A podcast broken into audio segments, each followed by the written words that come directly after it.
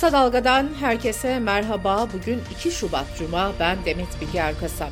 Gündemin öne çıkan gelişmelerinden derleyerek hazırladığımız Kısa Dalga bültene başlıyoruz. 14 Mayıs seçimlerinde Türkiye İşçi Partisi'nden milletvekili seçilen Can Atalay'ın vekilliğinin düşürülmesine yönelik tepkiler sürüyor. Anayasa Mahkemesi'nin iki kere verdiği hak ihlali kararına rağmen Atalay'ın milletvekilliğinin düşürülmesini meslektaşları protesto etti. Avukatlar bu vekilliği siz vermediniz, siz alamazsınız dedi. Eyleme destek veren anne Şükran Atalay da şunları söyledi. Can Atalay sorununun çözümü basittir. Çözüm hak ihlali kararının uygulanmasıdır. Meclis Plan ve Bütçe Komisyonu'nda da CHP ve DEM Parti milletvekilleri hukuka darbe, milli iradeye darbe dövizleri açtı. CHP milletvekili Ahmet Vehbi Bakırlıoğlu, anayasanın bir sayfasını yırttık attık. Bundan sonra diğer sayfaların hükmü yoktur dedi. CHP Genel Başkanı Özgür Özel ittifaklar konusunda açıklama yaptı. İttifak yaptıkları kimi partilerde yöneticilerin, kimilerinde ise anlayışın değiştiğini belirten Özgür Özel, ama bir gerçek var, bizi buraya getiren seçmen değişmedi, dedi. Gazeteci Çiğdem Toker 28 Mayıs seçimleriyle ilgili yaptığı bir yorum nedeniyle ihbar üzerine Ankara Cumhuriyet Başsavcılığı'nın kendisi hakkında soruşturma başlattığını duyurdu. 6 Şubat depremlerinin üzerinden bir yıl geçerken yargı süreci sürüyor. Depremde 42 kişiye mezar olan Bağdı Sabah konutları ile ilgili hazırlanan bilirkişi raporunda binanın 2007 deprem yönetmeliğine uygun olduğu belirtilerek sorumlu bulunmadığı ifade edildi. Biri tutuklu 10 kişi hakkında hazırlanan iddianame deliller toplanmadığı gerekçesiyle iade edildi. Sosyal medyada Diyarbakırlı Ramazan Hoca olarak tanınan Ramazan Pişkin önceki gün İstanbul Fatih'te bıçaklanarak öldürülmüştü. Pişkin'in iki hafta önce bir video paylaşarak tarikatlarla ilgili söylediği sözler nedeniyle tehdit edildiğini söylediği ortaya çıktı. Cinayet şüphelisi olarak bir kişi yakalandı. Zanlının 9 suç kaydı olduğu belirtildi. Kütahya'da öğretmen Emine Güder'e çarpıp ölümüne neden olan ve olay tarihinde 17 yaşında olan Ali Demirtaş 2 yıl 4 ay hapis cezasına çarptırıldı. Mahkeme bu cezayı 17 bin lira paraya çevirdi ve bunun da 10 taksitle ödenebileceğine hükmetti. Mahkeme ayrıca Demirtaş'ın Güder ailesinin avukatına 29.800 lira ödemesini kararlaştırdı. Karara tepki gösteren öğretmenin babası Alaaddin Güder, adaleti görün, benim kızım bir avukat parası bile etmiyor dedi. İçişleri Bakanı Ali Yerlikaya geçen yıl düzenlenen kafes operasyonları kapsamında 420 suç çetesinin çökertildiğini açıkladı. 45 yıl önce uğradığı silahlı saldırıda hayatını kaybeden Milliyet Gazetesi Genel Yayın Yönetmeni Abdi İpekçi, Zincirlikuyu mezarlığındaki kabri başında düzenlenen törenle anıldı. Yüksek Öğretim Kurumları sınavının başvuruları başladı. Sınav ücreti bu yıl 295 lira oldu. İstanbul Boğazı'nın Sarıyer bölgesinden alınan 30 farklı midye numunesinin %73'ünde mikroplastiğe rastlandı. Kısa Dalga Bülten'de sırada ekonomi haberleri var. İstanbul Ticaret Odası'nın verilerine göre İstanbul'un aylık enflasyonu %6.72, yıllık enflasyonu ise %76.17 oldu. Türkiye Ziraat Odaları Birliği'nin verilerine göre Ocak ayında üreticide 4 lira olan portakal markette 20 lira 17 kuruşa satıldı.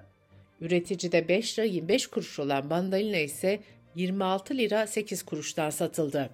Ocak ayında markette fiyatı en fazla artan ürünse %34.7 ile yeşil fasulye oldu. Akaryakıt zamları devam ediyor. Benzinin litresine 95 kuruş zam geldi. Ankara ve İzmir'de litre fiyatı 40 lirayı, İstanbul'da ise 39 lirayı aştı. İzmir'de ekmeğe zam yapıldı. 200 gram ekmek 220 grama 7 lira olan fiyatı da 9 liraya çıkarıldı. Ankara'da 10 liraya satılan simit 15 lira olmuş ancak tepkilerden sonra zam geri alınmıştı. Pideciler ve Simitçiler Odası Başkanı Delibaş, zammı valilik oluruyla yaptıklarını ancak Ticaret Bakanlığı'nın talimatıyla geri aldıklarını söyledi. Delibaş, simitin haftaya 12,5 lira olacağını ve yerel seçim sonrasında ayarlama yapacaklarını belirtti.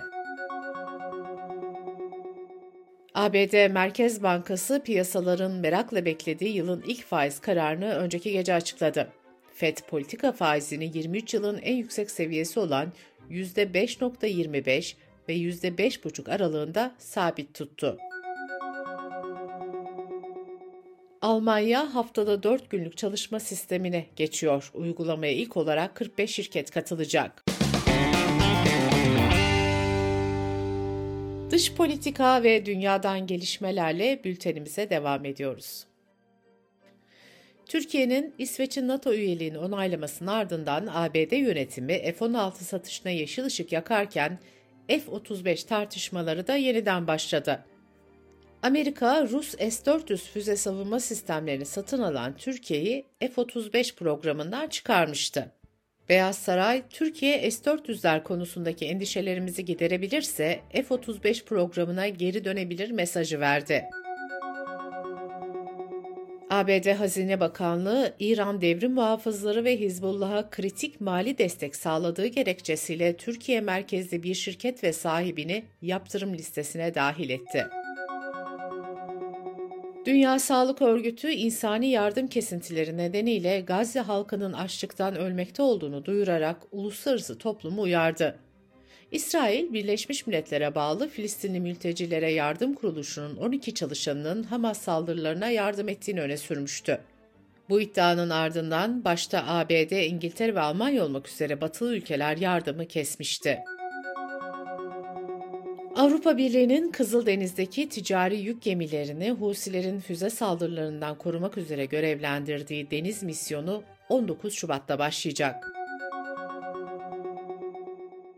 Avrupa Birliği Liderler Zirvesi'nde Ukrayna'ya birlik bütçesinden 50 milyar euroluk ek mali yardım konusunda uzlaşmaya varıldı.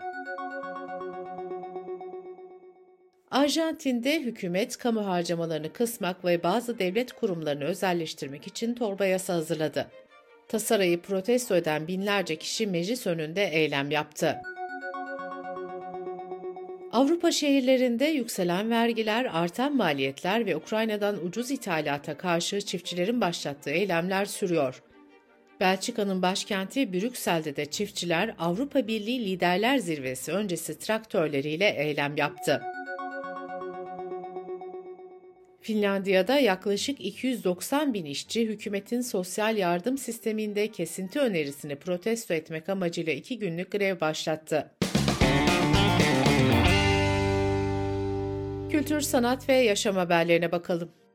Geçirdiği beyin kanaması nedeniyle ameliyat edilen sanatçı Settar Tanrıöğen'in tedavisinin yoğun bakımda sürdüğü açıklandı. Mısır'da 4500 yıllık Mykerinos piramidinin restorasyonu tartışmalara neden oldu. Piramidin granit taşlarla kaplanması planlanıyor. Uzmanlar ve arkeologlar ise bu planı felaket olarak tanımlıyor. Ünlü futbolcu Messi'nin Barcelona'daki ilk sözleşmesinin imzalandığı peçete 300 bin sterlinden başlayan fiyatla açık artırmada satışa çıkarılacak. Bültenimizi kısa dalgadan bir öneriyle bitiriyoruz. Gazeteci Yeşim Özdemir'in hazırlayıp sunduğu Kadınlar ve Kurabiyeler podcast serisinin 9. bölümünü kısa dalga.net adresimizden ve podcast platformlarından dinleyebilirsiniz.